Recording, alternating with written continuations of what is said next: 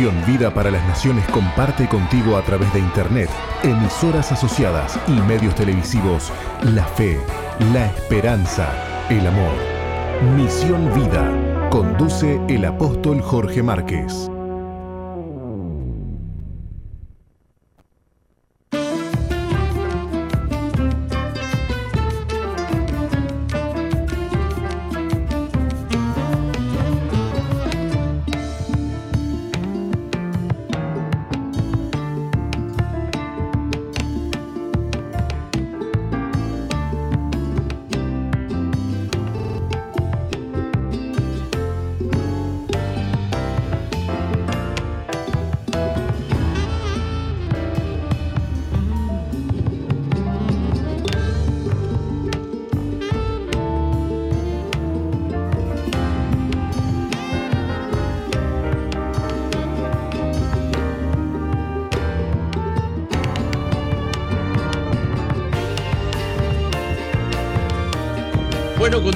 Con nuestro programa Misión Vida para las Naciones desde SOE FM 91.5, emisoras asociadas y redes. Estamos saliendo en este momento a través de tres redes importantes. Una la perdimos en una oportunidad que tuvimos una entrevista con un señor que se llama Andrés Kalker. Fue una entrevista muy vista. Llegamos, tuvimos, qué sé yo, 450 mil personas que entraron a ver la, última entrevista que tuvimos con el doctor eh, Kalker. Y bueno, YouTube nos cerró y nos cerró y hasta hoy. Así que nos estamos corriendo el riesgo de volver a hablar con él. Este, pero damos gracias a Dios de que la luz siempre se abre paso en medio de la oscuridad, ¿no? Eh, tengo una noticia acá que dice que las miradas están puestas en el gobernador Newsom eh, de California, ¿no? Que pretende aprobar la primera ley de Estados Unidos para castigar a los médicos por la desinformación sobre el COVID. Eh, California está a punto de convertirse en el primer estado que emprende acciones legales contra los médicos acusados de difundir información errónea o desinformación sobre COVID este proyecto de ley 2098 de la Asamblea de California ha sido aprobado ¿eh? el 29 de agosto por el Senado de California y ahora está a la espera de la firma del gobernador Gavin Newsom, eh, que sometería a los médicos y a otras personas a medidas disciplinarias, incluso hasta la suspensión o revocación de sus licencias para ejercer la medicina en California por difundir desinformación sobre las vacunas. Esto es una información bastante peligrosa y corre peligro de que también salga a otros estados y a otras, y a otras naciones. ¿A qué se le llama desinformación? ¿A qué se le llama eh, uso indebido de la información? A la opinión y no a la opinión de cualquiera, sino también a la opinión de, médicos, científicos, virólogos, eh, genetistas, etcétera, que no están eh, de acuerdo o que tienen una opinión distinta de la que podríamos llamar la oficial. Este, así que este, corren peligro muchos, muchos científicos que tienen título y todo por hablar lo que opinan. Eh, lamentable. Eh, se, habla, se ha hablado mucho acerca del doctor, del doctor Kalker y yo tengo mucho, mucha alegría y para mí es un honor recibirle en nuestro programa, doctor Andreas. Bienvenido. Muchísimas gracias por la invitación, Jorge. Es un honor poder estar aquí. Espero que no te van a censurar. Eh, pero bueno, eh, ahora estamos en una plataforma nuestra, estamos en una, eh, en una mm, página ¿no? de, internet que aparentemente esto no lo pueden censurar. Pero estamos saliendo también a través de mi fanpage y podría ser, podría ser. Todo, este, pero tenemos que salir y, sacar a luz lo que hay que sacar a luz. Eh, doctor, desde la última vez desde la última vez que hablamos con usted hasta ahora ha pasado bastante agua debajo del puente y evidentemente usted ha continuado con sus tareas de investigación, de difusión. Eh, me gustaría que nos plantee un, panorama general de, lo que usted ha visto de la evolución de su trabajo en la lucha contra el COVID y eh, tengo entendido contra otras este, enfermedades. Sí, muchísimas gracias, Jorge. Bueno, en primer lugar, claro, ha pasado mucho. Eh, lo más eh, fantástico ha sido la aceptación muchísima de, por parte de los médicos, que la aceptación ha sido eh, tan grande cuando ellos han probado realmente lo que hay en diferentes países eh, se ha creado una organización eh, a nivel internacional que es la COMUSAF, o sea, Coalición Mundial de Salud y Vida, con ahora más de 5 o incluso 7 mil médicos o profesionales que están utilizando la sustancia en cuestión eh, con un tremendo éxito. Y ahora ya vienen la segunda parte, ¿no? Están diciendo, bueno, tengo una persona que no solo, sabemos que funciona para el COVID, de hecho, y tengo que decir muchísimas gracias a ellos, todos los que han participado y a todos los grupos, porque en Uruguay hay muchos grupos también, quiero decir, gracias por realmente estar ahí al pie de cañón y gracias por, por, ayudar a tantísima gente. Está reflejado en el libro que se llama Bye Bye COVID, o sea que tengo, tengo aquí, uno, por ejemplo, eh, para enseñarlo. No, no está en español. Está en español, está en inglés, está en francés, está en, eh, bueno, en alemán, en italiano y en, eh, cada vez en más idiomas. hasta en checo, lo tengo, tengo una versión hasta aquí en, checo. ¿Y dónde se consigue? Eh, si buscas ahí bye-covid.com, entonces ahí están los distribuidores a nivel mundial. bye-covid.com. Eh, entonces, pues yo no me dedico a esto porque los ingresos van a la fundación. Entonces, se ha hecho en México una fundación, gracias a un mecenas, donde se va a seguir con la investigación, porque es una investigación que desgraciadamente no está financiado por ningún Estado, por ningún político, porque evidentemente las eh, empresas farmacéuticas y por ningún eh, organismo internacional. Así es. Entonces, pues eh, como no hay apoyo, pues hay que hacerlo uno mismo. Y quiero decir gracias porque hay gente, hay gente con realmente corazón. En este caso fui un empresario que se, se curó y dice, mira, yo tengo aquí un edificio de cuatro plantas enorme. Eh, que no lo estoy usando y entonces yo ya soy mayor, ¿para qué quiero tanto? Mm, ¿Tú le puedes dar un uso? Pues sí, damos un uso y ahí hemos hecho ahora la fundación que ya está en marcha. Entonces, el día 13, 14 15 vamos a tener el primer congreso del COMUSAF, donde están los médicos con todos sus resultados.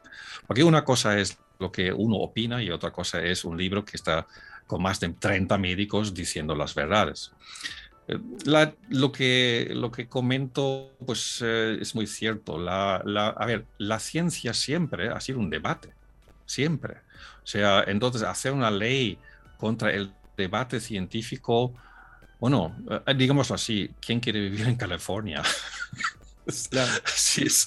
los americanos le llaman un shithole y tienen toda la razón. O sea que, a ver, eh, cualquier sitio es mejor que vivir en California. ¿Y para qué estudiar medicina, no? dije, vale, ¿para qué? Lárgate de ahí. Claro. Porque, eh, digamos, mi título no va a servir no, no voy a tener autonomía. eso es, eso es otra de las cosas. O sea, a ver, una persona es capacitada por tener un título o por tener un conocimiento. El título es una monopolización de unos pocos que dicen tú puedes y tú no puedes. Y que estos pocos pueden dirigir sobre tu conocimiento es absolutamente absurdo. Pueden haber médicos que tienen un conocimiento tremendo y pueden haber médicos que son, perdón de la palabra, son idiotas íntegros, ¿no? Porque, a ver, eh, hay de todo, ¿no? Y entonces eso lo dicen los propios colegas, porque hay mucha discusión entre los médicos también, lo que hay que hacer. No, no soy médico, gracias a Dios, soy biofísico, somos pocos para discutir, pero también hay. Entonces, pues la discusión o el debate científico debe existir. Bueno, una de las de las críticas hacia usted es que usted no es médico, o sea que no tiene suficiente, digamos, Crédito para poder hablar. Eh, ¿Es tan feo ser biofísico? No, es que precisamente. ¿Es tan peligroso? No, no, no. A ver, hay que entenderlo. Los bioquímicos y los biofísicos enseñan a los médicos. no al revés. Ajá. Entonces mucha gente me viene y me pide un, me pide, por ejemplo, uh, doctor Kalker, yo, ¿usted me puede hacer una recomendación? No, no puedo. Uh, uno, por razones legales y dos, porque no soy médico, pero sí puedo hacer a todo médico eh, eh, informar sobre el mecanismos farmacodinámica, farmacocinética, etcétera, etcétera, todos los términos académicos necesarios para que haga una aplicación correcta de su terapia que quiera hacer. Muy importante. Eh, hay gente que me ha dicho que, bueno, que usted se está llenando de plata con la venta de dióxido de cloro, ¿es, no? O hidroxicloroquina. Definitivamente que me lo demuestren, porque hasta la fecha no he vendido nada, o sea, es completamente absurdo. Evidentemente, si yo estaría vendiendo algo, tendría problemas legales. Usted me dijo eh, fuera de micrófono que los dineros que se mueven se están eh, orientando a esta ONG que está en, en México y me ha dicho también que... En primer lugar, no hay ninguna producción de ninguna sustancia. Eso es un hecho, ¿vale? Y todo aquel que dice lo contrario miente. Así de claro. O sea, usted, eh, usted no tiene un laboratorio donde se produce una sustancia. No, nosotros, yo soy de investigación. De hecho, por ejemplo, tengo un contrato que ahora se termina, pero el año que viene, con la Universidad de Berna, donde estoy trabajando en un departamento para frecuencias, que es mi especialidad. ¿Y esa universidad no le ha cuestionado nada a usted? Por supuesto, que cuestionan todo, miran todo, miran hasta lo último, específicamente en Suiza, y no estaría trabajando ahí si hubiera alguna cosa en mi contra. Una cosa es lo que alguna gente anónimo están diciendo en Internet hay demasiados idiotas, la verdad es que sí, que pueden opinar lo que les da la gana. Son opinólogos, pero los hechos son hechos. Entonces, pues un hecho es un hecho, que una persona A está capacitado, si no, no estaría a este empleado, evidentemente, para una universidad, y B, eh, los hechos que está haciendo un buen trabajo, porque no es una universidad del 3 al 4. Bueno, eh, básicamente sus investigaciones apuntan al hecho de que el producto que usted promociona, que según dice usted ahora no lo fabrica ni lo vende. Con permiso, no promociono ningún producto. Ah, no lo promociona tampoco. No, promocionar es una cosa, informar sobre una sustancia es lo correcto. Y eso es, ah. perdona que le he interrumpido, pues no, no quiero ser descortés, pero esto es una de las típicas cosas que, que, hemos visto mucho. Entonces, promocionar un producto, por ejemplo, esto sería un, un, un, eh, un, producto, ¿no? Aquí, o sea, se llaman Idiotenstopp, o sea, para, parada de idiotas, ¿no? O sea, es en alemán. Uh, eso sería un producto, o, o antiagresivo, ¿no? O sea, son pastillas de caramelos, ¿no? Eso, eso sería algo, ser una promoción de un producto. Entonces, para promocionar un producto debe haber un producto. Aquí no hablamos de un producto, hablamos de una sustancia, que es el dióxido de cloro, un gas disuelto en agua, como el gas de agua mineral. Imagínate, pero de otro, otras índole, otras condiciones. Entonces, eh, yo he investigado sobre una sustancia y estoy publicando y informando a todo aquel que lo quiere sobre las, las a decir, bondades o peligros que esta sustancia puede tener.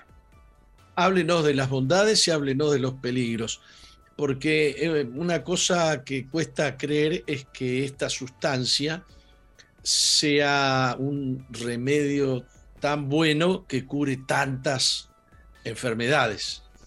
Absolutamente correcto. O sea que yo pienso, eh, evidentemente no se puede entender incluso sobre muchos, muchos profesionales. Voy a hacerlo muy simple aquí para no solo satisfacer a los médicos, sino a todo el público.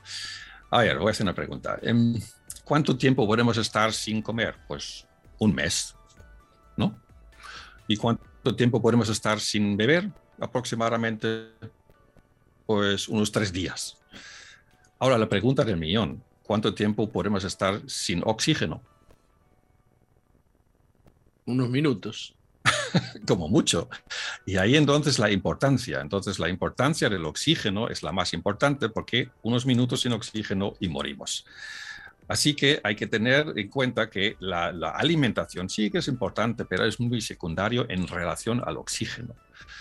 ¿Qué es el dióxido de cloro? El dióxido de cloro es ClO2, significa un ion de cloro, cloruro sódico, perdón, ni siquiera tiene cloro. O sea, el dióxido de cloro no tiene cloro porque es un ion de cloruro sódico, que es sal ionizada eh, en, agua, y no es cloro, que es Cl2, que eso es una confusión, que es muy fácil. O sea, Bien, es, importante lo que usted está diciendo porque cuando se habla de cloro se habla de un veneno. si se habla de cloruro, no se habla de un veneno. Exacto, esa es la diferencia. entonces, el dióxido de cloro no tiene cloro, tiene cloruro en forma iónica eh, en un lugar y que más tiene es oxígeno, O2. O sea, oxígeno es esto lo que nosotros utilizamos. Y tiene una condición muy interesante que cuando llega a, un, a, una bacteria, virus, hongos, que son todos de forma ácidos o protónicos, o sea, son ácidos, entonces se disocia, se disuelve, vamos a decir, en el, el, el ion de cloruro al ser un ion, reacciona con esta bacteria, este virus, como el coronavirus o este hongo también, y eh, en el mismo instante y importante lugar libera oxígeno. Bien. Libera oxígeno. Exacto, ClO2. Entonces, el Cl se reacciona, se convierte en NaCl, que es cloruro sódico, sal, porque tenemos muchos iones de, en el cuerpo de sodio. Y nosotros aquí tenemos entonces, ¿qué, ¿qué es lo que sobra? Oxígeno. El oxígeno está no en cualquier parte del cuerpo, sino en la parte donde está el problema. Y entonces, cuando nos damos cuenta que el más del 90% de las enfermedades que tenemos, cualquiera como se llame, es un problema de riego sanguíneo. Un ictus es un problema de riego sanguíneo, infarto, riego sanguíneo. Los órganos que están mal, temas de el oxígeno que transporta la sangre no puede ser transportado adecuadamente. Digamos que dentro del riego sanguíneo el elemento importante es el oxígeno que aporta la sangre en todo el cuerpo. El que más. El que más. Entonces, el que más, porque a haber unos minutos sin oxígeno y morimos. Entonces, la función principal de la sangre es transporte oxígeno. Ahora, si yo tengo un bloqueo, si no me llega oxígeno porque el pulmón no puede absorber nuevo oxígeno, evidentemente me muero. Y eh, el dióxido tiene la fantástica función de hacer dos cosas. Uno, oxida el patógeno, o sea, como lo convierte en óxido, ¿no? o sea, una barra de hierro no es lo, más, lo mismo que un puñado de óxido, y al mismo tiempo libera oxígeno, o sea, de, O2, que ayuda a las células de, recuperarse y volver a funcionar adecuadamente. Esto es la razón por qué puede Usted dice oxígeno 2. O2, o sea, ¿qué sería eso? Eh, O2 es oxígeno el que necesitamos. Hay oxígeno monoatómico también, que no es lo mismo. Eh, ¿qué, diferencia hay con el ozono? El ozono es O3. O3. Tenemos eh, el o, 2 y O3. O3. O3 ya también se utiliza en, otras terapias. Es más complejo y es menos eficaz, aunque sea más reactivo y tiene un ORP alto. que, pero técnicamente eh, es como un super ozono, vamos a decir, sin efectos negativos y con una mm, más eficacia. Eso es como funciona, ¿no? o, cámara hiperbárica, si quieres decirlo así también. Estamos hablando del O2 ahí. Sí, del, dióxido de cloro, que básicamente es una forma líquida de tener oxígeno eh, y sobre todo de manera selectiva. Es decir, eh, si yo me bebo un vaso con, la cantidad adecuada, evidentemente no eh, voy a tener un exceso de oxígeno en el cuerpo, no. Lo que ocurre es que al tras beber el vaso, pues hay una difusión en el estómago, se llama la primera ley de Fick, y el, el, dióxido entra en el cuerpo, donde, donde se da vueltas en el riego sanguíneo y en el intersticio, hasta el momento que encuentra un problema, que es ácido ahí se disocia eh, y en este momento libera el oxígeno en el lugar del problema, no en otro lugar. Y eso es lo fantástico de esta sustancia, o sea, es em, selectivo y además local. Y si nos damos cuenta que realmente eh, los que necesitan el oxígeno son las mitocondrias que están dentro de nuestras células, eh, entendemos muy rápidamente, cosa que hago en mis cursos, los mis seminarios, cómo funciona y por qué funciona. Esta cosa que al principio parece absurdo, sí, es verdad. Y muy, muy interesante la explicación. Y claro, sabemos por, por eh, lo que vemos, vemos, por ahí que hay, hay médicos que están aplicando medicinas alternativas y que utilizan también, eh, a mí me duele acá y viene una doctora, me dice, anda a mi, a mi consultorio, me mete ozono para sacarme el, el, dolor, oxígeno. Uno, este, que, es muy interesante, muy interesante la explicación. El, el ozono también aporta oxígeno. Normalmente pues se saca una sangre, entonces en esta sangre se le añade ozono, pero como esa sangre no puede absorber ozono, absorbe el O2 del O3, uno se pierde en el camino y se vuelve a inyectar eh, y evidentemente tienes una sangre con más oxígeno y te quita el dolor, evidentemente. Bueno, eh, ¿por qué tanta lucha contra este producto que por lo que usted dice no, no tiene, no es peligroso? Eh, también es una cosa que mucha gente se han preguntado. ¿Por qué hay una lucha contra algo que sea demasiado barato, sencillo, eh, que no da un gran beneficio a una multinacional, que no se puede eh, usar en millones para vacunar? Es una pregunta muy clara. Tenemos claro que una industria tiene una función de ganar dinero. La industria farmacéutica también. O sea, la función no es sanar a nadie. Mientras más enfermo es una persona, más beneficio, que a su vez beneficia a los accionistas de las industrias, y da igual que sea industria farmacéutica o industria armamentica. Entonces, la, la, industria de armamentos pues quiere guerras y la industria de, farmacéutica quiere enfermos. Em, interesante. A ver si me da su opinión entonces. ¿Usted ha llegado a creer que la industria farmacéutica le interesa más el dinero que la salud de la gente? Siempre ha sido así, porque es una industria. Es diferente si es un médico individual. El médico individual tiene una satisfacción en que eh, el, bueno, espero, eh, tiene una satisfacción que eh, el, el paciente luego le viene, le abraza y dices, gracias doctor por salvarme la vida. Esto mm. en la industria farmacéutica es algo completamente ausente. Simplemente se dice, a ver, coste, relación, mm, riesgo, aplicación. ¿Usted piensa que la industria farmacéutica, más que, la, que sanar enfermedades, lo que está tratando es de fidelizar clientes de por vida? A ver, depende. O sea, yo tengo muchísimos amigos dentro de la industria farmacéutica. Entonces, en las, eh, yo, hay mucha, mucha gente muy buena. Uh, donde yo empiezo a tener mis dudas, pues en los departamentos de, marketing. O sea, ¿cómo puede haber un departamento de marketing en una industria farmacéutica? Que teóricamente es solamente para ayuda. ¿Para qué necesitan marketing?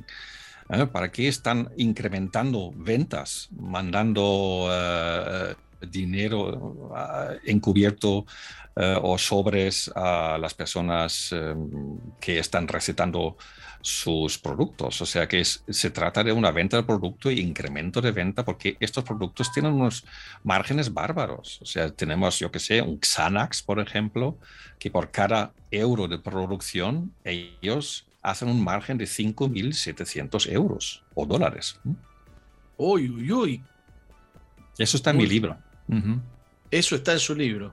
Sí, sí.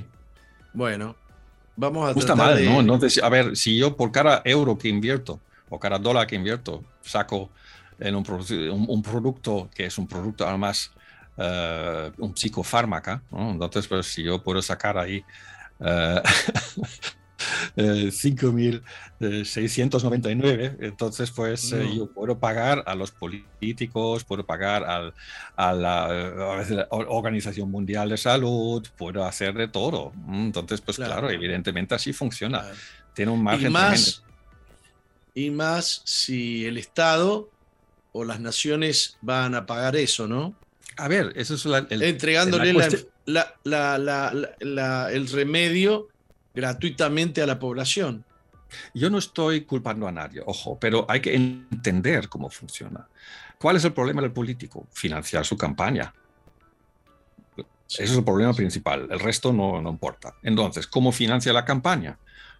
aprobar unas cosas donde otros entonces donan. Entonces, si viene la industria farmacéutica que gana unas barbaridades, evidentemente puede donar unas barbaridades.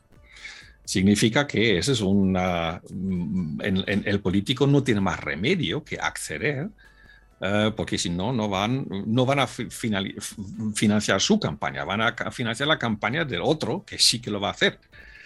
Ah, entonces, pues está... Pero eh, más que una donación, más que una donación sería una, una inversión. Por supuesto, todo es, no hay nada a cambio de nada. Hay un retorno, ah, sí. Exacto, entonces pues precisamente es el, la, farmacéutica, por ejemplo, hace a través de fondos, fundaciones, no sé qué, a través de terceras vías, pues una financiación no al político, sino al partido del político, como ha sido en Alemania también. El Helmut Kohl en su día, eso ya es, una cosa vieja, eran billones. Mm. Y a su vez, pues él pues, hace una ley que solo a estos grandes farmacéuticos se les permite, se les complica a los pequeños por el licenciar algo, por lo tanto se crea un monopolio a través de reducción de licencias. ¿eh? Cuando yo quiero hacer un medicamento nuevo que me cuesta 20, 30 millones, evidentemente tengo que tenerlos para poder tener esta licencia. ¿eh? Ahora un multinacional les da completamente igual, que, es, que lo, lo pagan de la caja del café. Entonces, eh, porque ah. además no es su dinero, y resulta que entonces el Estado dice, lo pagamos nosotros, el político que era bien, es, lo paga el Estado, no. Han sido los impuestos que han ido directamente a través de la puerta giratoria a la industria, que a su vez a la puerta giratoria ha financiado el, el político y es normal, o sea que ni siquiera puedo criticarlo, me parece absolutamente lógico. Que sea realmente ético es otra historia, pero lógico es. Así llegamos al hecho de que una farmacia no puede producir una simple cremita. Sin haber pagado millones. aún, con la, aún con la firma de un bioquímico. Y, con 10 tampoco. Porque no cumple con las normas. Eh, eh, exacto. Entonces, por ejemplo, si yo quiero hacer un medicamento en Uruguay, da igual, yo tengo que hacer eh, eh, estudios preclínicos primero, estudios eh, clínicos iniciales, tener una comisión ética que hay que pagar. Si la comisión ética dice no puedes hacerlo, pues ahí te has quedado. Mm, ¿Quién es la comisión ética? Pues los mismos que están pagados o financiados a través muchas veces de la misma industria farmacéutica. O sea que te, te bloquean donde pueden para que no puedes hacer un medicamento nuevo. Nosotros entonces hemos hecho la primera estudio, hemos logrado esta comisión ética en, Bolivia en su momento. Por eso en Bolivia es un medicamento aprobado. Bien, cuando yo le hice la entrevista hace no sé cuánto tiempo, ustedes estaban logrando que Bolivia, digamos, aceptara este, este producto, este remedio, eh, para, para ser eh, difundido, digamos, legalmente. En, Uruguay, ¿es legal? ¿No es legal? ¿Cómo no está, A ver, em, no está aprobado como medicamento. ¿vale? Entonces, eh, no conozco la legislación, pero teóricamente em, todo médico puede utilizar el dióxido de cloro utilizando el parágrafo de Helsinki, es decir, eh, amparándose eh, en que el, no es el médico, sino el paciente que lo pide es decir, eh, un consentimiento informado. Eso es esencial, si no el médico no puede hacerlo. Pero evidentemente eh, el consentimiento informado se utiliza siempre, igual que para las vacunas, se ha utilizado también, porque las vacunas tampoco estaban aprobadas. Entonces, pero con este consentimiento, pues no es el médico, sino el paciente que se hace responsable de todo. El consentimiento presionado. Ya más o menos. Presionado en vacunas, eh, eh, voluntario en caso de quizás otras sustancias como el dióxido. Mm. No, no, en el caso de las vacunas ha habido una presión muy fuerte, de tal manera que quien no, no se quiere vacunar con tal de no perder su trabajo este, o no ser acusado de, de ser mala persona, este, entonces terminan vacunándose, ¿no? Lo sé, precisamente tengo gente en la familia también que han sido, trabajan en, sobre todo en el sector eh, médico, ¿no? Entonces, pues eh, es muy triste y ahora están fatal. Uh, precisamente porque no, no querían, no querían, no querían, pero al final, pues mira, si no quieres perder tu trabajo, haces, ¿y ahora qué? Entonces, pues lo importante es que hemos, los médicos del Comusaf ahora han seguido investigando y han dado cuenta, ya tenemos suficientes datos que van a ser publicados en, en su momento, que el dióxido también sirve para los daños de la vacuna, porque precisamente... Eh, hace exactamente lo mismo como está oxidando en los ahí tomó, ahí tomó, tocó un tema usted, las consecuencias de las vacunas. Yo estoy recibiendo mucha información de, de, muchos dramas eh, de los cuales no se informa en los medios habituales, ¿no? ¿Qué sabe usted acerca de las consecuencias? Bueno, en primer lugar hay que saber que los vídeos habituales están precisamente en manos de los mismos que hacen el dinero, o sea, Bill Gates, compañía, eh, y no es ninguna teoría de conspiración, sino es un hecho, o sea, se puede seguir simplemente los, los vías de dinero y se sabe de el Spiegel, el Stern, por ejemplo, grandes revistas, eh, la BBC recibió dos millones o más de, de, Bill Gates, eh, y etcétera, etcétera. Eso es un hecho. Entonces, pues los medios de comunicación no tienen ninguna posibilidad. Yo tengo muchos periodistas ahora que están desesperados diciendo, mira, Andreas, no me gusta ya trabajar en esto, estoy hasta las narices, estoy viendo un compañero mío que ha sido em, aquí vacunado, se, ha muerto, se ha muerto de un momento a otro y yo soy periódico, soy, soy periodista y tengo que escribir que no hace nada. Esto me duele, les duele, pero claro, no quiero perder mi puesto de trabajo. Wow, ¿Mm? claro. Eso, y no es un caso ya aislado, hay muchísimos. O sea que precisamente en los medios de comunicación es donde se realmente los auténticos periodistas están castigados de escribir cualquier tontería que no quieren escribir. Um, en vez de hacer un periodismo equilibrado, donde hay que ver los dos lados, siempre hay dos lados. Uh, y, por el otro lado es, uh, yo los comprendo, comprendo los periodistas, comprendo los políticos, comprendo la industria farmacéutica. Lo que pasa, ¿dónde está el problema aquí? Pues es el sistema. Mientras dejamos que el sistema siga su camino, pues nosotros vamos a reducir la población de aquí a, 10 años prácticamente a, un tercio. Eh, hablo del nivel mundial.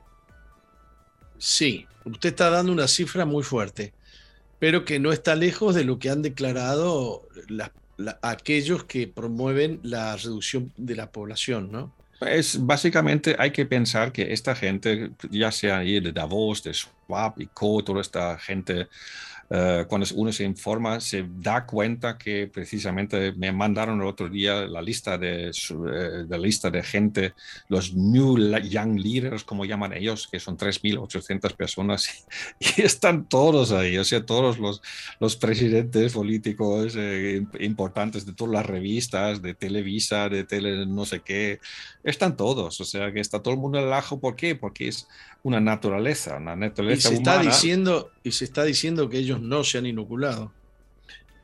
Eh, este es un hecho secundario, ¿no? Eh, da igual. O sea, porque, a ver, para que tú tengas un poder en, en el mundo, tú necesitas un sistema. Si colapsa el mm. sistema, tu poder va, se va a colapsar. ¿De qué te sirve sobre sobrevivir cuando no tienes más que muerte a tu alrededor y entonces resulta que la comida que tú normalmente tienes en el restaurante no la tendrás porque no hay restaurante, porque no hay ni siquiera comida. ¿vale? Por mucho jefe de, Davos que eres o un, tal. Es exactamente lo mismo. Es, es cuando realmente llega el gran evento eh, todo el mundo va a mirar lo propio. Entonces, pues todos los ricos billonarios que están en sus búnkers, pues ¿qué va a pasar? Pues que los propios militantes que les defienden les van a pegar un tiro porque no lo necesitan. No hay dinero, no hay comida, no hay nada.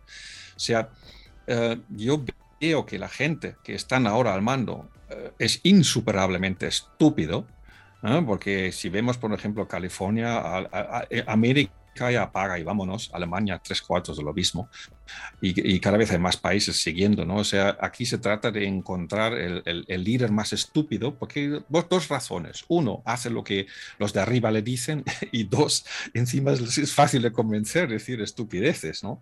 Porque una persona inteligente se resiste a decir semejantes estupideces como están saliendo últimamente. Eh, en fin, ¿nosotros qué podemos hacer? Pues protegernos, eh, no podemos cambiar el mundo, yo no puedo cambiar el mundo, pero puedo cambiar mi mundo. Es decir, el que quieres tener un conocimiento, que es lo único que no te pueden robar, te pueden quitar la casa, el coche, pero si tú tienes un conocimiento, por ejemplo, yo puedo decir, mi esposa, mi esposa es osteópata. Entonces, aunque no tengamos nada, estamos en, en el quinto parte del mundo, alguien necesita un, tratamiento de osteopatía porque está mal de la, columna y, si no hay dinero, pues a cambio te dan una gallina como anteriormente, pero no te pegan un tiro. Ahora, si tú eres un rico de muchos millones y estás en el búnker y tienes ahí reservas de comida, ¿qué va a pasar? El jefe de tu seguridad a, los tres meses va a decir, mira, estas las narices que este pavo me está diciendo lo que tengo que hacer, le pego un tiro, chao. Y eso va a mm. pasar. La gente, hay que ver realmente qué pasa en situaciones de guerra. ¿eh? En un inicio de la guerra, o cualquier guerra como Ucrania ahora también, se ve eh, de una forma más civilizada, pero cuando la cosa está mal y la gente está en el rincón, cualquiera piensa en sí mismo y punto. Eh, entonces, pues los que son ahora líderes no van a serlo, simplemente van a ser aniquilados por sus propios escoltas de seguridad. Interesantísimo. Bueno, eh, en un momento le escuché decir que el dióxido de cloro también es útil para las consecuencias de estas inoculaciones, ¿no? Gracias a Dios. y eso es la buena noticia, porque no me gusta frustrar aquí a nadie y mucho menos en un programa tan bonito. Eh, Jorge, es la mejor noticia de todas. Porque yo estoy viendo a un montón de gente que se están quejando que eso a ver, tenemos una solución. ¿Qué es lo que ocurre? Lo que afecta realmente, de las, realmente lo, lo malo de, las inoculaciones, porque no me gusta llamarlo vacuna, no es una vacuna, es un fraude. Um, entonces, ¿cómo es que pues le llaman acá? Terapia experimental genética. un fraude. Eh, entonces, pues, eh, muy bueno esto. Eh, entonces, pues, ¿qué, es lo que hay? ¿Qué es lo que realmente lo malo? tiene muchas cosas dentro y lo hemos explicado un millón de veces, pero lo peor, ¿qué es lo peor? Lo peor de esa sustancia es que tus propias células endoteliales producen el spike del, virus, el que te ataca en realidad. Entonces tú estás constantemente atacándote a ti mismo y eh, lo bueno es que el dióxido de cloro demostradamente funciona contra el spike, ya sea del corona. Exacto. Porque el ah. método de funcionamiento es que este spike es ácido y entonces es muy, muy, muy, muy pequeño y por lo tanto, cuando más pequeño, más sensible es. Y por lo tanto, funciona fantásticamente. ¿Cuál es el inconveniente, según los médicos de, del Comusaf? Pues evidentemente tú sigues produciendo. Así que ellos están diciendo durante tres a seis meses se debe tomar para realmente eliminarlo y ya están los primeros resultados que no puedo todavía eh, publicar aquí, pero son muy positivos, esto puedo decir, la buena noticia, eh, es igual que long COVID, mucha gente long COVID, ahí a los tres, seis meses se toma simplemente y de repente se recuperan, el cuerpo al parecer, tengo que decir al parecer, deja de producir más spike. Por eso la industria farmacéutica lo sabe, por eso quieren vacunarte cada seis meses, porque el cuerpo no quiere hacer una malfunción, ¿no? O sea, que no quiere arena eh, en la caja de cambios. vamos a cambiar el aceite eh, y, para que esto vuelva a funcionar. El cuerpo se, se autorregula siempre. Eh, por lo tanto, pues evidentemente la industria tiene que volver a inicular, que es más dinero y también más, según los planes de unos cuantos lunáticos, con sede en Davos o más allá. Entonces, eso es precisamente así.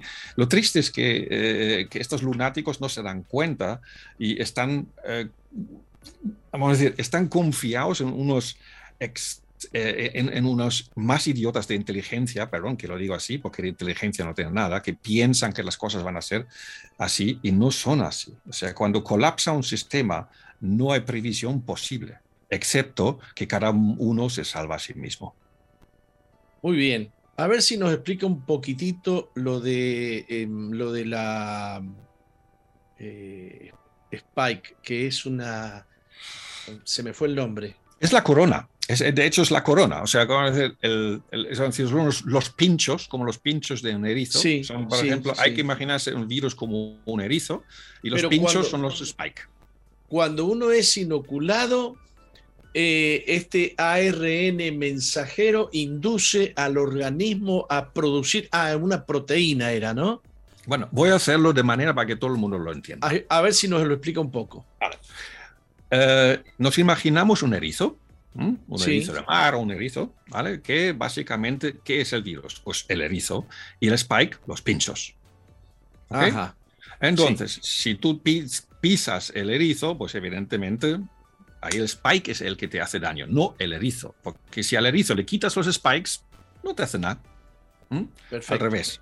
Puede ser hasta culinario porque los erizos de mar en algunos sitios lo son. Bien, ahora resulta que te inoculan que tus células no hacen erizos, no, hacen pinchos. Cada una de sus células está haciendo pinchos por desde dentro. Sí. Que es lo que ocurre si tú haces pinchos que no hacia el exterior, sino hacia el interior. ¿Mm? Haces una inflamación constante. Claro. ¿Mm? Así de simple. Entonces, que se aloja, que se aloja en dónde, además de los pulmones. Sí, bueno, células endoteliales, o sea, el endotelio. O sea, básicamente se reparten ahí. Ahora, a la segunda van más profundo, más profundo. A la tercera, con cada inoculación va más profundo. Entonces, pues es. Eh, eh, hay, que ser bastante estúpido de, creer en, esto que eh, el sistema va a funcionar de esta manera, porque es claro, tú mismo estás haciéndolo. Entonces, ¿qué es lo que ocurre? Vean, el dióxido elimina los pinchos, porque las, vamos a decir, las ablanda de una manera que se disuelven, ¿ok? Para hacerlo, que me perdonen los académicos aquí, pero bueno, lo voy a hacer simple. Entonces, imaginamos que tenemos pinchos que, hemos puesto eh, por un erizo, pues mira, lo elimina, perfecto. Ahora tenemos pinchos que producimos nosotros mismos, bueno, las ablandamos, pero vuelven a crecer, ablandamos, vuelven a crecer, ablandamos y a la X veces, a los 3, 4, 5, 6 meses, el cuerpo ya se da cuenta que no, que esto no es propio y por lo tanto deja de producirlos. En, en, en, los casos al menos que se ha observado, en la mayoría. Eh, hay casos que evidentemente están muy avanzados porque hay más, complicaciones. Lo simplifico demasiado, que me perdonen aquí los académicos, pero es una forma de decirlo a un público amplio como es la, radio, Jorge. Sí, sí, sí. Se entiende.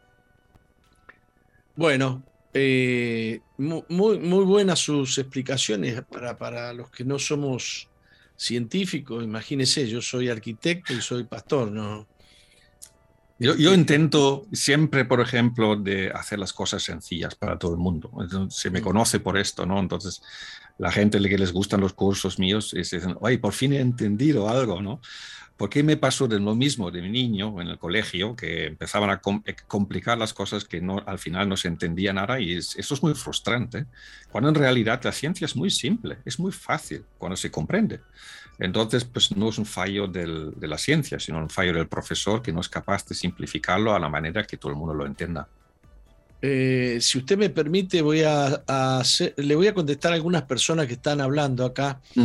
Ah, de, Brasil me preguntan, ¿ayuda también en las secuelas del COVID? La respuesta es sí. Definitivamente. que estado explicando. existe, un estudio, existe un estudio hecho por eh, doctor Manuel Aparicio con más de 1.300 personas, si no me equivoco, eh, en post-COVID, en long COVID, y definitivamente eh, una recuperación del 99,3%. Muy bien. Estamos recibiendo un saludo de la Patagonia de Argentina. Qué lindo, ¿no? Lindo lugar. Qué, qué lindo. Bueno, doctor, una, una consulta personal, no, no, no le voy a poder pagar la, la consulta personal. Yo tengo diabetes. ¿Sirve para la diabetes también el dióxido? Esto precisamente ha sido la sorpresa de muchísimos médicos del COMUSAF. Están en el libro del Bye Bye COVID. Eh, que decían, bueno, eh, tengo aquí un paciente porque precisamente las personas con diabetes son los más afectados con el COVID, son más, más en riesgo. Y, eh, y, lo trató de COVID en su momento, se recuperaron y luego dicen, oye, ¿qué ha pasado con mis valores del diabetes? Están, han bajado tremendísimamente o ya no están. Eh, de hecho, sí, es un clásico. Están en mi segundo libro, Salud Prohibida también, este, como está dentro. Sí, la diabetes tipo 2, ¿eh? no tipo 1 tipo 2, tipo mellitus, eh, ahí sí hay, vamos a decir, una enorme cantidad de personas que se están mejorando y si se tiene, pues con el Plasmatron, que es un aparato que, donde yo estoy trabajando eh, con frecuencias, más todavía en algunos casos, o sea, depende, cada caso es individual, pero definitivamente se puede decir que todos los diabéticos mejoran tremendísimamente porque el problema también de diabetes luego son piernas diabéticas, eh, la ceguera, etcétera, etcétera. O sea que diabetes es un tema muy serio. Muy bien, doctor. Quisiera que nos diga cómo hacemos para conseguir sus libros. Eh, la verdad es que no lo sé en Uruguay. Eh, ¿Quién lo lleva? habrá que mirarlo porque se vende en Bolivia, lo sé. Eh, eh, Carla Rebollo, que es una presentadora de televisión durante bastante conocida, que lo lleva ahí. Eh, y hay también en, en, Uruguay, me parece, gente que lo distribuyen, pero mm, estoy desgraciadamente no al, tanto, tengo tantas cosas que, que no, no, me permite seguir esto.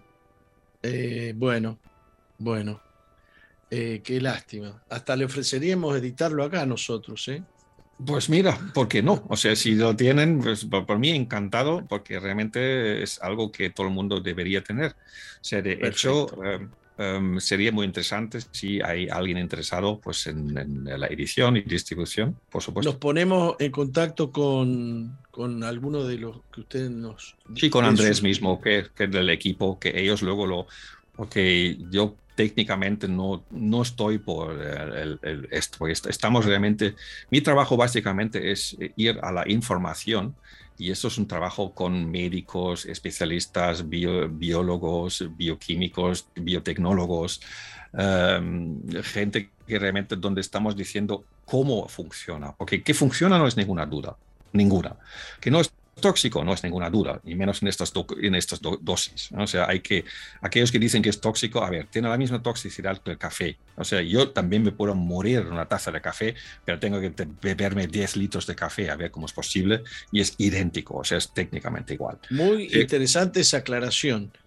Eh, eh, él tiene el mismo peligro que, que tomar mucho café. A ver, la cafeína tiene un, alrededor de 300 eh, miligramos por kilo, esa es la toxicidad, y el dióxido también. Entonces, pues básicamente, eh, y, además es un gas que es más difícil todavía, es como el gas del agua mineral. ¿Cuánto pesa el gas del agua mineral? Nada. Entonces, para una persona grande tendrías que tomarte 10, 20 litros, que es imposible de beber al día, ¿no? durante 14 días para hacer una intoxicación LD50. Um, em, todo sustancias tóxicas, por supuesto que sí, toda, hasta el agua es tóxico y el, oxígeno también, Ojo. Eh, pero eh, todo es una cuestión de equilibrios, pero gracias a Dios con el CDS, que es la forma como se hace ahora, em, no hay intoxicación posible o vamos a decir, posible por, por, cantidades, ¿no? Entonces, eso que, que, pueda haber una persona más sensible o menos sensible, eso yo no, yo no quiero descartar. Evidentemente puede haber una persona hipersensible que desconocemos. Pero eh, técnicamente es, está confirmado por los médicos, no por mí. Entonces son los médicos que han tratado tantísimas miles y miles y miles y miles de personas. Son médicos que son, no son médicos cualquiera, son de investigación, son médicos del ejército. Todo el ejército boliviano se lo ha tomado. Em, la policía boliviana, toda la policía se lo ha tomado. Entonces, pues yo, me constaban hace dos años, justo después, en noviembre algo así, eh, las universidades que están fabricando el dióxido de cloro habían vendido más de medio millón de botellas, o sea que... y, nadie se ha muerto, entonces pues está. Hay que tener el conocimiento. Yo recomiendo antes de usar cualquier sustancia a todo el mundo siempre informarse, da igual la sustancia que sea, eh, porque hay que estar al, al, tanto de lo que y saber lo que uno hace cada uno es responsable de su vida, por lo tanto no hago recomendaciones genéricas, ni yo simplemente lo que quiero es informar. Mi sueño es que esta sustancia esté em, disponible en cualquier farmacia del mundo. Eso es mi trabajo de mi vida, ese es mi legado, eso es lo que intento hacer y nada más. Bueno, este, mucha gente preguntando cómo se consigue el libro, otra gente cómo se consigue el dióxido de cloro. Yo les quiero decir a la audiencia que voy a tratar de publicar en, mis redes, me voy a poner al tanto de dónde conseguir esto acá en Uruguay. ¿Usted puede informar algo? Sí, sí, sé que hay gente en Uruguay y hay tanto. Lo que pasa, pues eh, como me cerraron canales de, WhatsApp y tal. He perdido muchos contactos, desgraciadamente. Sé que son bastante activos y muy al tanto en Uruguay. Em, simplemente hay que buscarlo por internet y lo van a encontrar. Doctor, yo le quiero agradecer muchísimo su disponibilidad. Quiero aclararle a la gente que el doctor, por estar con nosotros una hora, no nos ha cobrado nada, no nos cobra nada. y yo tampoco. Usted no me paga a mí, ¿no? No, no. A ver, no, es la intención. Eh, gracias a Dios por gente como usted, doctor. Yo tengo que decir gracias a vosotros, Jorge. Ojalá este que hubieran más eh, periodistas, eh, de, perdona que lo digo así, de tu calaña, con palabras positivas, ¿vale? porque realmente es triste tanta cobardía, comprensible, ojo, comprensible, muy comprensible, porque todo el mundo tiene una familia que tiene que mantener, entonces pues perder un puesto de trabajo en una gran televisión es un riesgo, evidentemente, em, pero eh, son gente como tú que realmente hacen que este mundo puede cambiar para un mundo mejor y que no vamos a tener este gran reset, gran exodus o gran desastre humanitario que se está eh, apreciando en estos momentos. Y que viene como una gran oscuridad sobre las eh, naciones. Exacto. Bueno, doctor, eh, una vez más, muy agradecido. Dejamos abierta la posibilidad de que usted nos acompañe en alguna otra oportunidad. yo muy agradecido por su disponibilidad. Con muchísimo gusto y espero que mucha gente pueda escucharlo. Como creyente en Dios, le tengo que decir que Dios lo bendiga, que Dios lo renueve, lo fortalezca en esta lucha que es, eh, ha sido suya muy personal, eh, muy solitaria. Eh, ha sido, es verdad. ¿Mm? Ha sido, ha sido muy solitario, pero gracias a Dios, como gente como vos, y tantísimos miles y miles y miles se están despertando. Que los demás digan lo que quieren, sabemos lo que hay. Muy bien. Eh, una vez más, muchas gracias. Nos vamos a un corte, Roxana. Muy bien, nos vamos a un corte.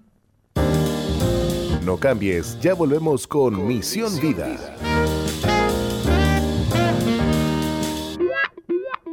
Sigue al apóstol Jorge Márquez en su fanpage en Facebook, Jorge Márquez.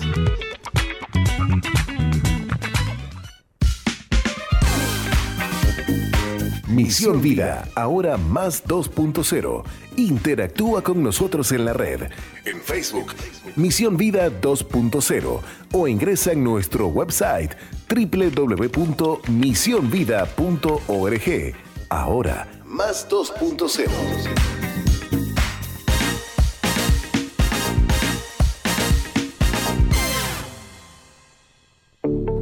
Estás en la sintonía de CXD 218, Zoe FM 91.5, Gospel Music.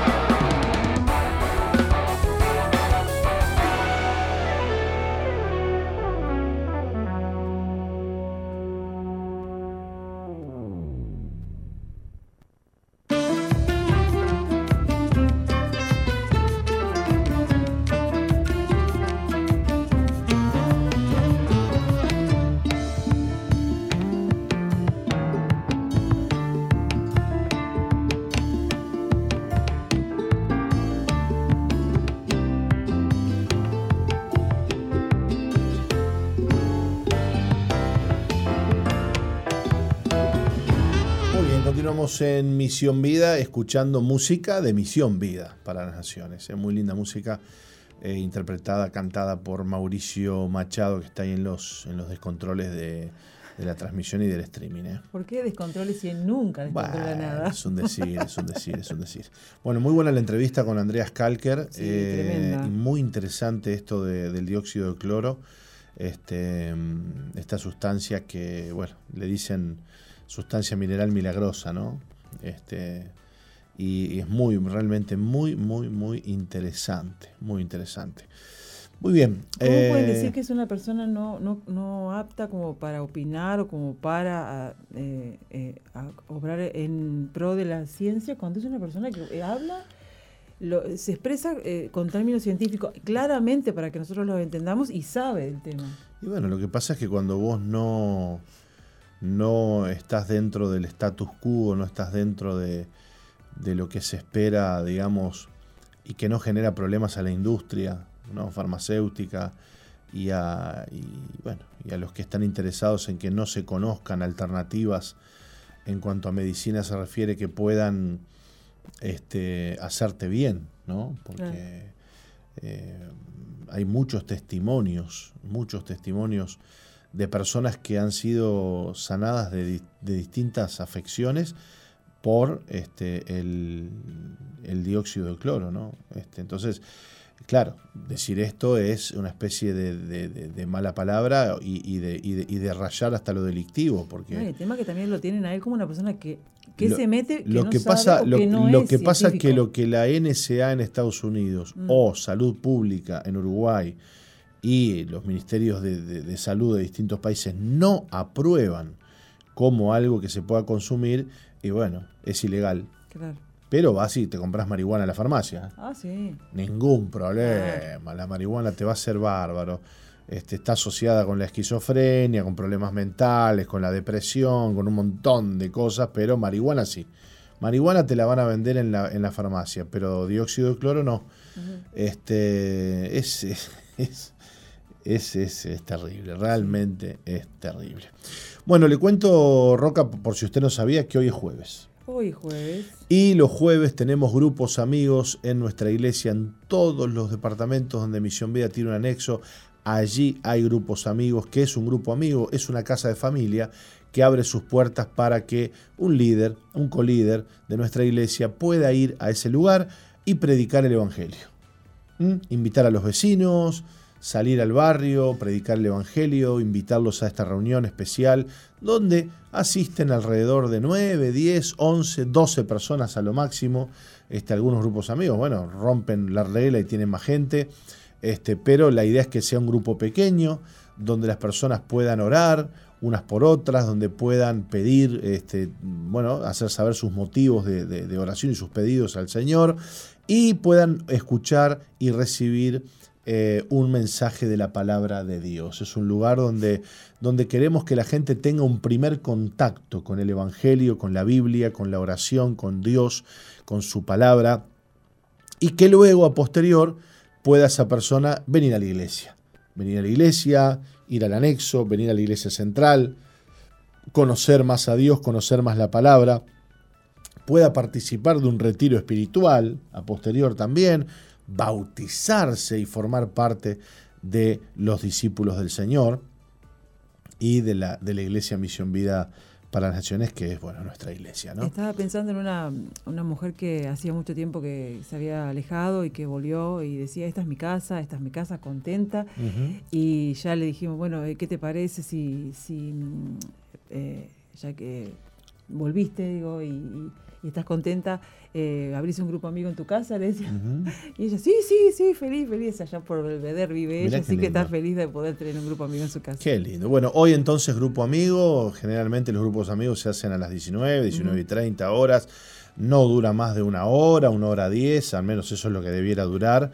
Este, en algunos casos hay grupos amigos más este, más amigos que otros, digamos, ¿no? Porque, en el sentido de que, de que algunos este, comparten alguna cosita después, una tortita. Ah, que, por eso. que yo llevo esto, que yo te hago unas pizzas, que, que, tomamos un tecito. Bueno, eso se hace después de determinado grupo de amigos y este, siempre con orden y, por supuesto respetando al anfitrión de la casa. no, no vaya a ser como, como, como un líder que, que, que viene el anfitrión y dice, pastor, dice este, estoy hablando de algo hace muchos años, ¿no?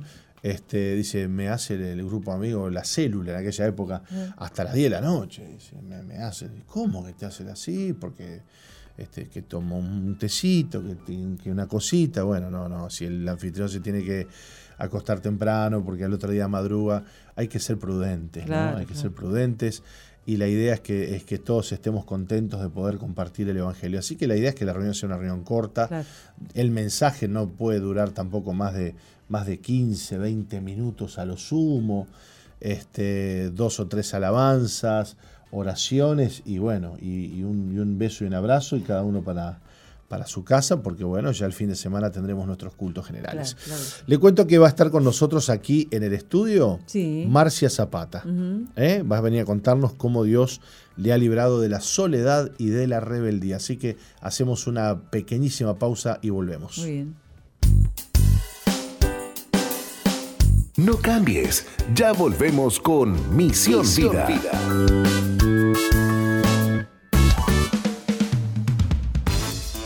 Sigue al apóstol Jorge Márquez en Twitter e Instagram, arroba Jorge Márquez, Uy. Y suscríbete al canal de YouTube Jorge Márquez. Jorge Márquez.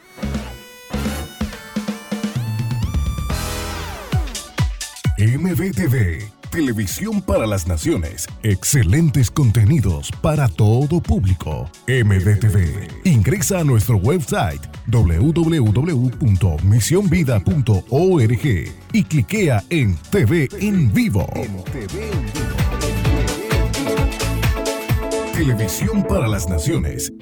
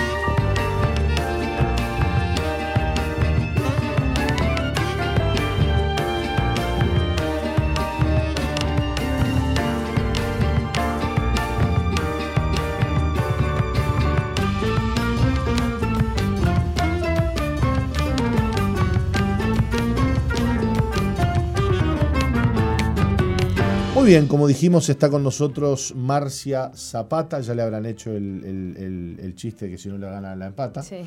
Muchas veces. ¿Cómo estás, Marcia? Bienvenida. Todo bien, muchas gracias. Hoy no viniste a empatarla, viniste a ganar. Hoy sí. ¿Eh? Bueno, Marcia tiene 30 años y hoy nos va a contar su historia mm, de vida. Le vamos a pedir a Roca que nos lea un poquito tu, tu testimonio. Bueno. Marcia creció junto a sus padres rodeada de amor y valores. Al llegar a la adolescencia con 13 años, buscando una mayor libertad, con el deseo de estar rodeada de otras personas aparte de sus padres, comenzó a salir a bailar.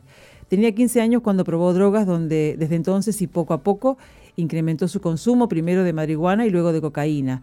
Marcia se sentía sola pese a tener todo lo que un adolescente podía necesitar. Comenzó a tener una conducta rebelde y despreocupada. Sufriendo los efectos de la droga y notando que su estado anímico ya no era el mismo, a sus 23 años decide dejar de consumir. Ese mismo año, debido a la pérdida repentina de un primo muy cercano, empezó a practicar boxeo, buscando cubrir el dolor. En ese lugar conoció a su futuro novio, con quien se fue a vivir dos años después. Debido a que su novio conocía sobre los hogares de Veraca, comenzó, comienzan a asistir a Misión Vida, pero sin tener un verdadero encuentro con Dios. En el 2020 asistió a su primer campamento Veraca, donde logró entender cuánto necesitaba Jesús y que debía alejarse de algunas personas a fin de consagrarse al Señor. Desde que tomó esa decisión, ha permanecido en el Evangelio. Su vida ha sido transformada, pudo ver la mano de Dios en cada área y conocer la voluntad que Él tiene para ella. Anhela continuar sirviéndole con gozo y amor, ayudar a otros a conocer a Dios, al Dios que la rescató y poder cumplir su propósito. Bueno, Marcia, parece que parece que naciste rebelde vos. Sí. Eh, si bien tuviste eh, el amor de tus padres, los valores, a los 13 años te empezó a picar el bichito de libertad. Quiero conocer, quiero salir. ¿Por qué pensás que te pasó eso? Y bueno, sinceramente, este, no sabría decir por qué, pero bueno, yo soy hija única, si bien siempre me crié este, con mis primas, porque vivíamos en el mismo terreno con mi familia, nunca, eh, yo quizás sentí que nunca me sentí sola, pero este, me pasaba, hoy me doy cuenta que me pasaba que a veces yo, cuando empecé a crecer a la adolescencia, si bien estaba rodeada, tenía mis padres, tenía este, muchas amigas, tenía mis primas, eh, a veces me sentía sola y no sabía por qué. Y faltaba Dios, ¿no? Hoy lo sé, en ese momento no lo sabía. Lo cierto es que a los 13 años este, empezaste a demandar, bueno, tus padres te permitieron. Sí, si bien mis padres son cristianos, este, la, o sea, mi madre es la que la primera que empezó en el Evangelio, pero este, era una cristiana, dijera el pastor Robert, aleluya, cada uno hace la suya, ¿no? Entonces yo me crié con ese cristianismo, con que está todo bien, creemos en Dios, pero hacemos lo que queremos. Tenés libertad total. Tal cual. Y eras muy consentida. Sí. Lo cierto es que, bueno, este, a los 15 años empezaste a probar drogas. Sí, sí. A los 15 años empecé a probar drogas con una prima este, y bueno, y si bien nunca llegué a ser adicta, pero durante varios años fui consumidora. Claro. A pesar de que te criaste en un hogar con tus papás, con tu mamá, sí, con todo. Sí, yo este, estudiaba, trabajaba, todo, porque eh, también a los 15 o a los 16 por ahí este, iba al liceo, me rateaba, todas esas cosas, hasta que mi madre me puso en un centro juvenil y bueno, y ahí me ofrecieron trabajar, terminar de estudiar. Y ahí digamos como que me encaminé en esa área, pero seguía haciendo esas cosas. Claro. ¿Y llegaste a consumir cocaína? Sí, sí. Qué fuerte. Mm. ¿Tus papás qué así? ¿Tus papás oraban por vos? Mi madre, mi madre, mm. este mi madre oraba por los dos. Al tiempo este fue a los 10 años de mi madre orar, empezó a ir mi padre a la iglesia, si bien ellos son de otro ministerio. Eh, y después, más adelante, empecé yo. Si bien mi madre siempre me hablaba y yo le decía, sí, mamá, como diciendo, no me bromes, cuando Dios me llame, yo voy a ir. Y bueno, y a los 24 fue que me empecé a congregar. Fallece un primo tuyo, muy cercano. Sí, sí, este, bueno, como te decía, yo me crié eh, alrededor con mi familia, para mí mis primos son como mis hermanos, porque bueno, nos criamos puerta por puerta, y este primo falleció en un accidente de tránsito que eso fue un golpe muy duro para mí porque fue como que me hizo ver la vida de otra manera, ¿no? Como que uno es joven, tiene esa adrenalina, de, como que piensa que nunca le va a pasar nada, ¿no? Y esto fue como de la noche a la mañana, porque él estaba re sano, re bien, yo lo había visto un día antes, y al otro día sucede esto de la nada y fue como un golpe re duro. Un golpe. Como que me, hizo una alerta, me hizo abrir como los ojos. Sí, mirá que esto te puede pasar a vos. Sí, tal cual. Qué fuerte, ¿no? Que, a veces tengamos que vivir estas cosas para, para darnos cuenta. Bueno, lo cierto es que a esta altura de la vida vos ya estabas, como quien dice, huyendo de Dios, ¿no? Haciendo la tuya. Este, Te metiste a aprender boxeo para, para pegarle una piña a no sé a quién. ahora el diablo. claro, ahora el diablo. El problema es que al diablo no es con boxeo. No, no, no. Es en el nombre de Jesús. Amén. Bueno, Marcia, lo cierto es que bueno, este, intentaste muchas cosas para, para tratar este, de, calmar tu dolor, tu soledad. Bueno, conociste a un muchacho con quien te fuiste a vivir años después. Este, y bueno, y parece que con él empezaste a venir a la iglesia de vuelta. Sí, o sea, yo habré ido más o menos hasta los 11 por ahí, o 12, después de ahí fue que me aparté totalmente y este eh, entrenando boxeo lo conocí a él y bueno, él me empezó a contar que él había estado en los hogares Veracas, igual cuando yo lo conocí él ya estaba apartado, ¿no? Este, y bueno, y ahí empezamos a tener una relación y bueno, después nos fuimos a vivir juntos. Y bueno, em, empezamos a vivir en una casa donde eh, antes, anteriormente, eh, se hacían trabajos ahí, ¿no? Yo ahí no, no conocía el mundo espiritual. Y bueno, empecé a sentir opresión, me, empecé a sentir cosas que no sabía por qué, a veces me sentía re mal, este, como cuando sentís que todo te va mal y lloraba y a veces no sabía ni por qué. Y, y bueno, no sé, un día le dije, mirá, yo no sé vos, pero yo me voy a empezar a, voy a empezar a ir a la iglesia porque no puedo estar más así. Y, y bueno, y ahí él me siguió y nos empezamos a congregar. ¿Y desde ahí no, no paraste? No, desde ahí hasta el día de hoy no. Si bien a lo primero iba, pero como te decía, o sea, iba solo los domingos, después salía y seguía haciendo mi vida normal, ¿no? Así estuve años. Eh, hasta el 2020, que fue mi primer campamento, pues yo nunca había ido. Iba a noches abiertas, pero nunca había ido a un campamento. En el 2020 fue el primero y bueno, y ahí fue cuando tuve el encuentro con Dios. ¿Y cómo podrías describir ese encuentro que tuviste? Y mira, este, recuerdo que me invitaron y bueno, yo estaba ahí como que sí, que no. Eh, me invitaron del anexo del cerro, me acuerdo, porque yo ahí vivía en el Prado con esta pareja, que él conocía eh, a los pastores de allá. Eh, y, bueno, me regalaron media beca y ahí yo fui y, y, bueno, me decían, mirá que tu vida no va a ser igual, este, vas a salir diferente. Y bueno, y si bien yo lo creía, pero como que no tenía mucha noción del por qué me, o sea, de lo que realmente iba a pasar, ¿no? y, bueno, y fue tremendo. Ahí Dios, este, Dios me habló del servicio. Y fue como que me dijo, ya pasó tu tiempo de venir a sentarte a escuchar nomás, es tiempo de que, de que me sirvas. Y bueno, de ahí empecé a, a sentir algo, este, que no se puede explicar, algo maravilloso, ¿no? Que, que un fuego que vos decís, wow, yo sí quiero, quiero.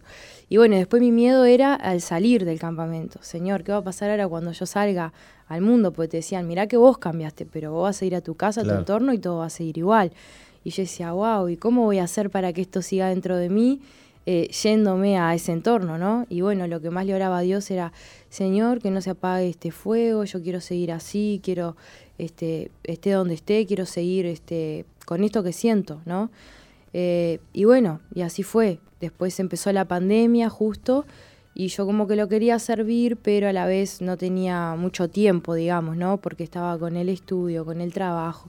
Y empezó la pandemia y fue como que paró todo. Estudio, trabajo. Eh, yo este, soy empleada pública, trabajo en una oficina de INAU y como que me cortaron el trabajo, pero igual me seguían pagando el sueldo, digamos, ¿no? Y, bueno, y ahí fue cuando yo empecé a servir, empezamos a repartir comida allí en el hogar del, pastor Robert. Este, después justo Esalcu se quedó este, sin gente porque la persona que estaba ahí ya no pudo ir más. Y como el pastor sabía que trabajaba en oficina, me ofreció para, para servir ahí en Esalcu. Y bueno, ahí también empecé a servir ahí. Y estaba prácticamente todo el día ahí porque en mi trabajo solo tenía que ir a hacer guardia una vez por semana, tres horas. Este, y ahí fue cuando me metí de lleno, digamos. Fue como que Dios me dijo, no tenés tiempo, bueno, toma, te paro el mundo, te doy las 24 horas para que me sirva. Fue tremendo. Qué tremendo, ¿no? Sí, la verdad que sí. Qué misericordia la de Dios con tu vida, ¿eh? Amén, la verdad que sí. Después de tantos años de, huir de, ese llamado, ¿no? De Dios mm. con vos, este, hoy lo estás sirviendo y, estás contenta. Sí, obvio, estoy re feliz, re feliz. Este, si bien como todos en el proceso a veces tenemos, eh, eh, ¿cómo te puedo decir? Sí, luchas, dificultades. Tal cual, tal cual. Pero es como que yo digo, Señor, yo, o sea, no quiero salir de, tu voluntad.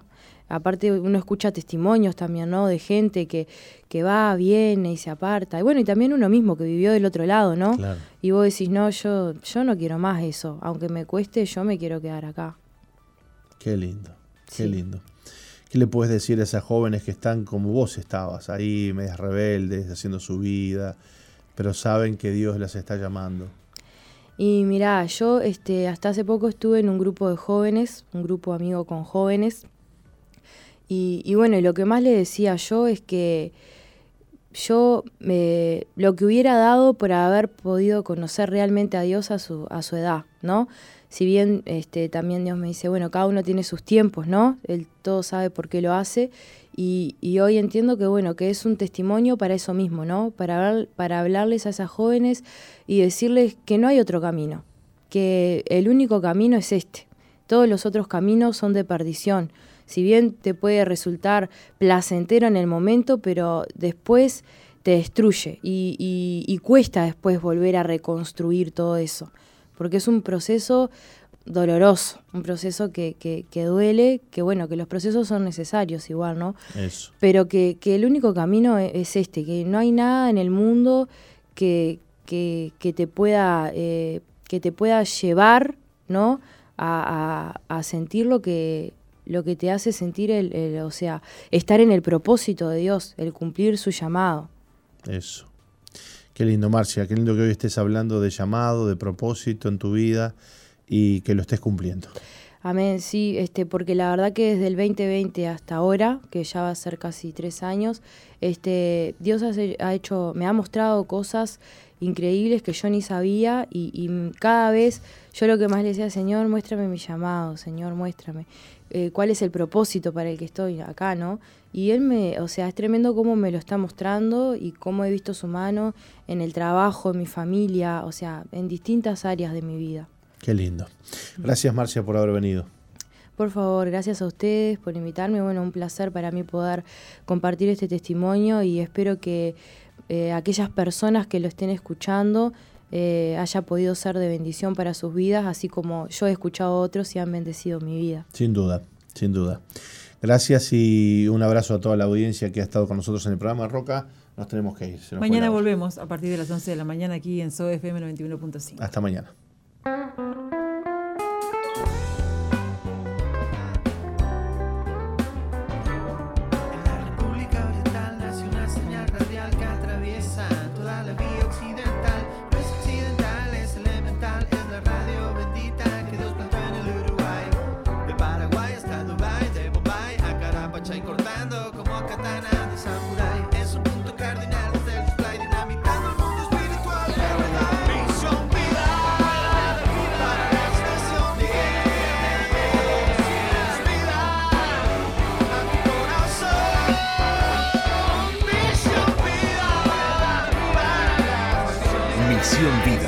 que Dios plantó en Uruguay para que juntos alcancemos lo imposible, presentó su programa exclusivo que conduce el apóstol Jorge Márquez